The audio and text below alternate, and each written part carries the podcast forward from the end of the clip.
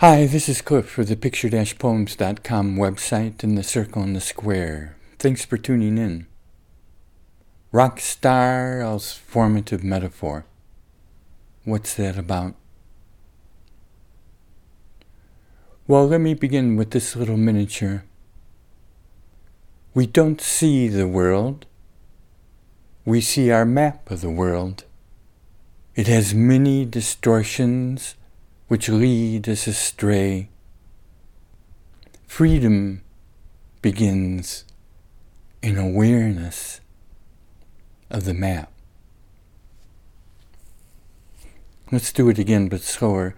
We don't see the world. So there's what's the world? Well, anything that we're looking at.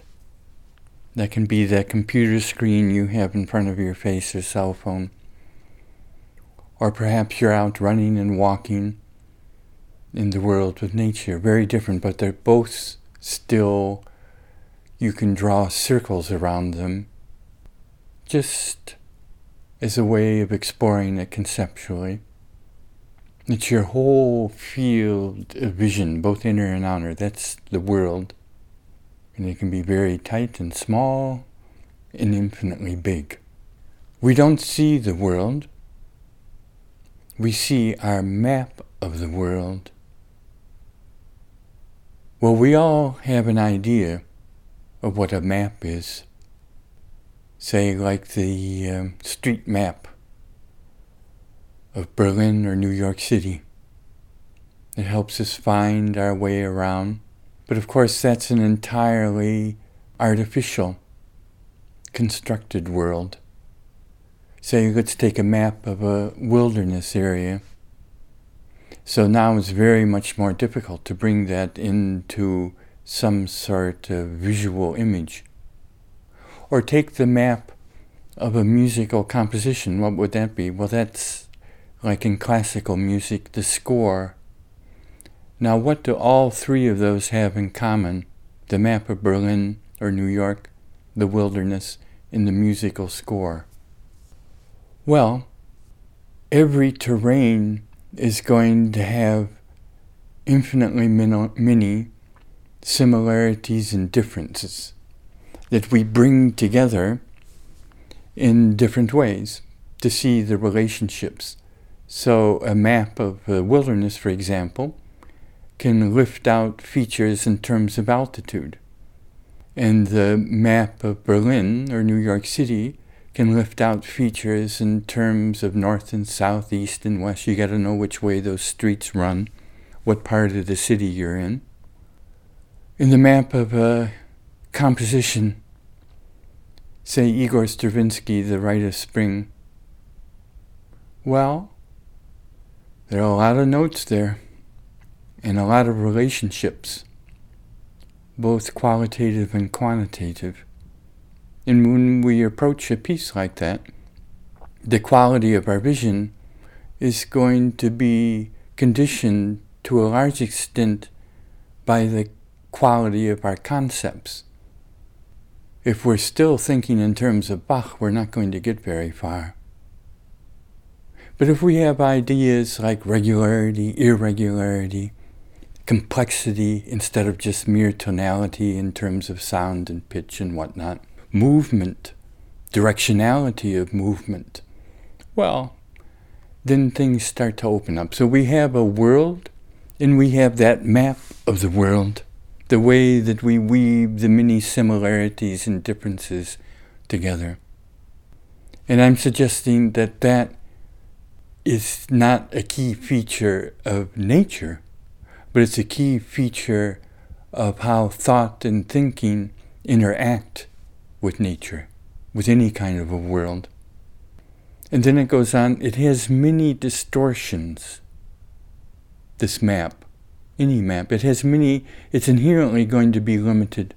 Many distortions which lead us astray.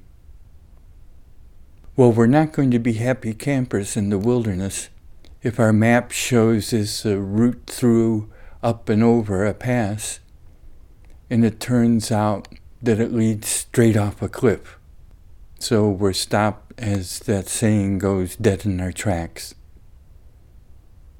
Now, what I'm suggesting is that only because of a lack of awareness, a kind of ignorance, really, which is totally unnecessary, it's a failure of education. Because of a lack of awareness, we don't see this formative activity. We don't see the world, we see our map of the world. It has many distortions which lead us astray. In freedom, I mean inner freedom, freedom from conditioning the past, begins in awareness of the map. And that's what a talking circle is all about. You become aware, both alone and together and alone and together, of these things that are conditioning thought and thinking. Not perception yet. We're leaving that off to the side. Okay, rock star, all's formative metaphor. So we're getting closer. Well, every journey like this, what isn't a journey? Life is a journey. So we're getting closer to a metaphor, which is a kind of map. Well, every journey, in a way, I think, like a concert is a journey. It's always good to stop and honor those who have gone before us. Think of that wilderness trail. Who made that? Those streets in Berlin, in New York City. Who made those? So it's a part of mindfulness and gratitude simply to bow down in recognition to those who have gone before us. So I just like to mention a very great classic work that for me personally was extremely valuable. That's Metaphors We Live by George Lakoff and Mark Johnson, a 1980 book. And I can remember taking it along with me in the Alps in my backpack, and working on it day in, day out. I'd read it in the afternoon while making hay. It was a real gift, very enlightening. I would recommend it to anyone who has a serious love of language and poetry. For it is true that metaphor is the very heart and soul of poetry. And I would suggest generally in the arts and sciences as well. One of the key things I thought was so striking about Metaphors We Live By, and I want to go on now, is just take the idea that we're mapping, we have an idea of what maps are now, one territory onto another. I'm just being very simple. And we're moving on from Lakoff now. Let this ring in the middle a little bit, that war is a game. War is play. Well, if we look at that, that is a formative activity of thought, which is spot on when we're thinking of it. When we read reports about this conflict and that conflict, we're always very much shaped by the idea of, say, like a soccer match. There are sides, there are winners and losers, there are motivations, players, defeat. All the things that we use to understand a game are effortlessly, tacitly, that's very important, that means silently underneath shaping, not perception, but thought and thinking. There's nothing wrong in that, except if we're not aware of it, because it can be highly distortive. I would begin with say, no, war is not a game. War is unnecessary conflict, full stop. Now we're out of linguistics and into ethics, that all war is unjustifiable, unnecessary conflict. So that's impossible to understand if we don't liberate ourselves from the legacy of a highly powerful and also destructive formative metaphor. If we don't understand the deeper mechanism, then we don't understand the things that are pushing us to think and behave in a certain way. So we begin to give attention to these formative metaphors. They're very powerful. And it's much more than just what we normally think of as language. It's a universal principle, in my view, of thought and thinking itself. And not necessarily perception. We've left that off to the side. So, the rock star as formative metaphor. And I think that the epithet, the formative, the reason why I say that is because that's exactly what they are. It's not just conceptual, as the linguist would say, but they actually shape our behavior. And that's what I want to understand. Well, there's another miniature that I use to try to understand how that works. And now in the positive, in the beautiful sense. Metaphor, a movement of resonance, perhaps. A rhyming not of words or sounds, but of meaning. Do you not know this light and quick energy of two separate thoughts which touch wings and fly off into the distance together? So all of a sudden, metaphor is not just a question of words, a resonance between something very much more deep. So we get all of a sudden things that a child can instantly understand, and that a linguist will, with all due respect, make hopelessly complicated. An aesthetic compass. Wow, that's a beautiful image. What's going to be the true north of right action in a world with compassion? An ethical compass. Well, if you take an idea like first do no harm, maybe that's the only ethical compass that we need. What are other examples of metaphor? And again, I don't want to be too precise, that especially not at the beginning. So, in my view, we have movement, and in trying to understand movement, a key feature is difference and similarity. And when we have metaphor, we're resonating, not just mapping, it's very much more subtle. Resonating, it's a sympathetic resonance between similarities. So you can't really understand what's going on without understanding sound. Isn't that interesting? Two separate potential sounds which are separated by space that begin to sing together, a sympathetic resonance. And if you're a physicist, that deserves serious attention, because that resonance is outside of time and space. It's something that exists in potential, and then it manifests in time and space. So difference and similarity. So if we don't define metaphor to, it's all one movement between analogy, similarity, simile, and metaphor. We don't want to be too precise. It's all a form of resonance. So an analogy is when we spell it out. A is to B is B is to C and so forth. So in the metaphor, it brings it together like our aesthetic, aesthetic compass, our ethical compass, brings it all together very tightly in a new composite that perhaps gives us insight. Now, what I want to understand is this rock star as formative metaphor. So these are all things we're just throwing in our backpack. And you can say, okay, Cliff, let's get on with it. We want to get up into that wilderness. So we're just throwing these things in our backpack.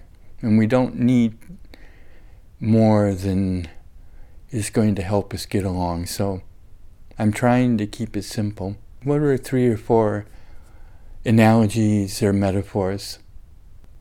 Well, you have that beautiful, beautiful, beautiful image that the moon is an apple of Isaac Newton. And suddenly, with a flash of insight, that we understand that the moon is falling is totally counterintuitive. And with that insight that the moon is an apple, suddenly we have an insight into what we call gravity. Or you have the equally remarkable Nikola Tesla, that suddenly sees that a generator is the Earth itself spinning around and generating an alternating current. Or you have the insight of Jiddu Krishnamurti. The truth is a pathless land. Well, that should speak to any mountaineer. And I think it's true. Go into it. Truth is a pathless land. All of a sudden we see the tremendous meaning of wilderness.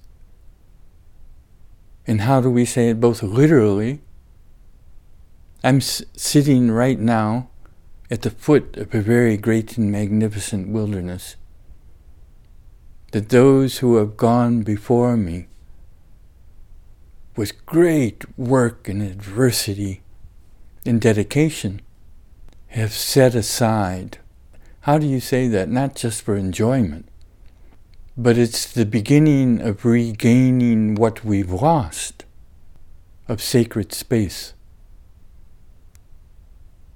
Of this land is our land. In putting ourselves as a species back into the community of the whole of living creatura. So wilderness, but then you have the figurative wilderness. Of what? What's Krishnamurti talking about? As someone who has gone before us, so we're simply bowing down and honoring his work. Well, there's something very beautiful in that, that there's no root. You have to find it yourself. Now, what does that mean? There's no guide. There's no authority. Well, if that's true, as I think it is, that certainly is a different world than we have around us. So those are three analogies, metaphors. That's a movement. The analogy and metaphor are not separate. So the moon is an apple. An AC generator is simply the Earth spinning around its axis. And truth is a pathless land. So rock star als formative metaphor. Well, the reason why I think it's important to understand is that, what should we call them? Era metaphors, bad metaphors, corrupt metaphors. They not only distort the perception, but they set us out on the wrong path. If we're still in the dark about them, unaware of them, well, they become extremely destructive, potentially. Well, if you step back from current Western culture, the formative metaphor of rock star, I think, is universally there. It's very powerful, and it's very destructive. And it's very simple. So it's interesting in dialogue to simply posit that that's there and to look at it and go into it and see it. And if it's, how should you say, if it's really true, then it's liberating, because then it doesn't touch you. If you see it, then you disempower its energy. So the rock star als formative metaphor. Well, we all know what a rock star is, right? Now, what are the key features of the so-called rock star? Let's see, just a handful. Like young, fun, sexy, wealthy, center of attention. Is that 5? Yeah, well, you gotta be young to be a rock star. And then we get the new you have the contemporary phenomenon of the old rock star. That's where it becomes self-evident that something strange is at hand. But I'm not just looking at the actual rock star. You see, a metaphor can become like a coat that we put on and project out into the world. There you have it. That's what we need. You see, a map, we don't see the world. We see our map of the world, which has many distortions which lead us astray. Well, that map not only shapes thinking, but what does thought do? This relationship between thought and reality. Thought is also projecting. It likes take your computer that you're looking at right now and turns it around. Instead of being a window, it becomes a movie projector that is throwing images out into the world. And that's why it's so important to become aware of it, because it's not passive, it's actually shaping. That's what I mean by formative, our thought and thinking. And that's why they can become so highly distortive and destructive. Just the thought of an enemy, something which I see as a threat, is going to shape my perception. So our thinking. I'll behave towards that other in a way which creates the very threat I fear. So we want to be able to understand it. So rock star. So we have fun. It's got to be fun, entertaining. That's all we have anymore. We're almost totally lacking in a culture, a kind of seriousness. It's got to be fun, young, sexy, attractive, wealthy. That means you have infinite resources. Normally we think of money. So, and it's effortless. That you don't really do any real hard work for it, but it's just because you're so young and happy and fun and good at what you're doing, that you have so much money that you would not know what to do with it. And center of attention, that's probably the key feature. Well, now we move from the rock star on to three different areas where we take that same coat and put it on other areas, not just people, but it's like, it's not just a stereotype, it's something much more profound than that, because it's actually shaping the behavior. And all you have to do is take three different domains, and then you see their similarities. So now we have politicians that are rock stars. We have religious figures that are rock stars. We'll put those in the middle.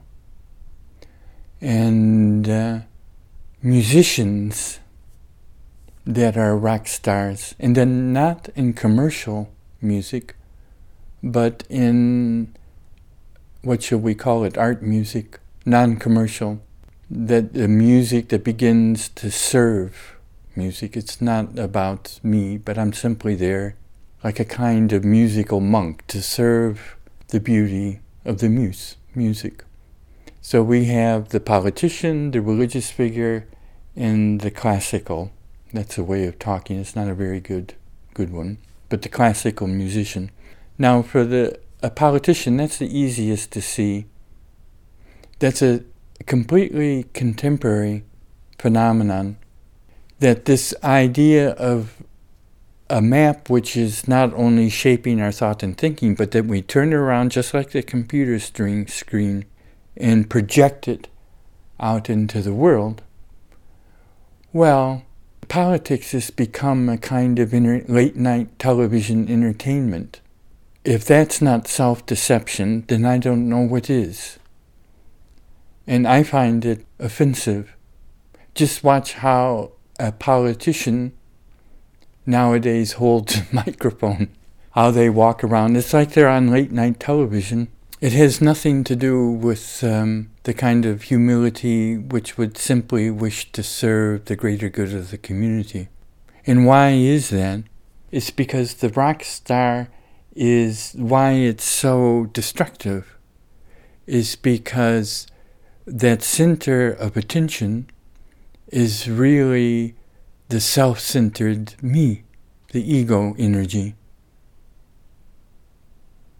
which is some sort in its very essence, an illusion that has broken itself first and foremost in the individual, him or herself, that has broken itself off from the flow of intelligence. Because it's broken, just a mere fragment, it has to find a source of energy someplace else. Now with the rock star, what's happening is that we, the people, are in a very subtle way giving it energy by giving it attention. So instead of giving energy to the very best, we give energy to the very worst. Is that true? Let that sink in. It seems to me that that's what's happening. And that begins first and foremost with ourselves. If I put on that rock star as a young person, say, put it on like I buy a coat. I see in a catalog, oh, isn't this nice? So I put it on and all of a sudden I think I'm a mountaineer. Or stick with the rock star, I get a guitar. I take it out of the case and all of a sudden I'm thinking, well, gee, I need a recording contract. I don't even know how to tune the damn thing. So all you're doing is putting on, all we are doing is we're putting on images. And this image of the rock star is a very corrupt one, without attacking the better parts of a certain tradition. But when the politician does that, which is now almost universal, and of course politics nowadays goes on, as we say, 24/7, and that is a kind of ecology, it's a very corrupt ecology of how contemporary politics has co-evolved with corporate media. So the show must go on, and it goes on night and day. So let's go back to truth is a pathless land. If we go up into the wilderness, say for a couple, 3 weeks, and like the saying goes, it's another metaphor, tune out, well, that barrage of the projected reality of the corporate media stops. And then if you go out there, alone or together, you say, uh-oh, no radio, no internet, no cell phone. There's nothing coming at you, right? There's no projection coming at you. That's why wilderness in the present era has become so crucially important, as sacred space. That's where we go. It's one of the few places left where the noise stops. And we can become aware of this formative activity of thought generally, and now specifically of the rock star as formative metaphor. So we have the politician. It should be obvious. If you go into any forest and just sit for a while next to a stream, all of that formative activity that is so distortive starts to fall away. It's so simple. But the religious figure, well, I think I'll just be silent on that one. We do exactly the same thing. And if it were a true religious figure, they would disempower that image somehow and refuse to be a center of attention. Both as a kind of self-preservation and to make manifest how destructive that energy of the me really is. Well, let's bring this around now to classical music. And that hits close to home.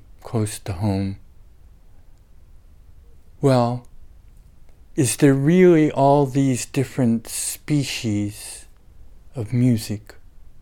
Or like poetry, is there just poetry? There's just music. In my view, there's just music. And the difference between poetry and music is only a word.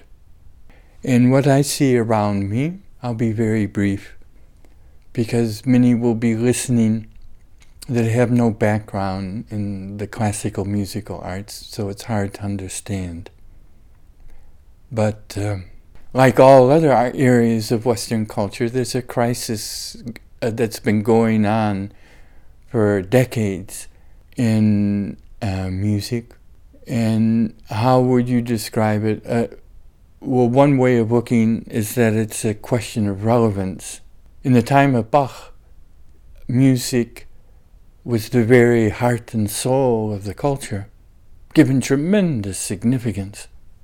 In the same way that we give, well, I was going to say science, but maybe now money significance in the present culture. That money has basically usurped meaning, usurped freedom. Well, in the time of Bach, that was very different. It's hard to really, as a thought experiment, go back in time and just to feel and sense with your whole instrument and being what that would have been like. If you wanted music, you had to perform it. You didn't turn on a stereo.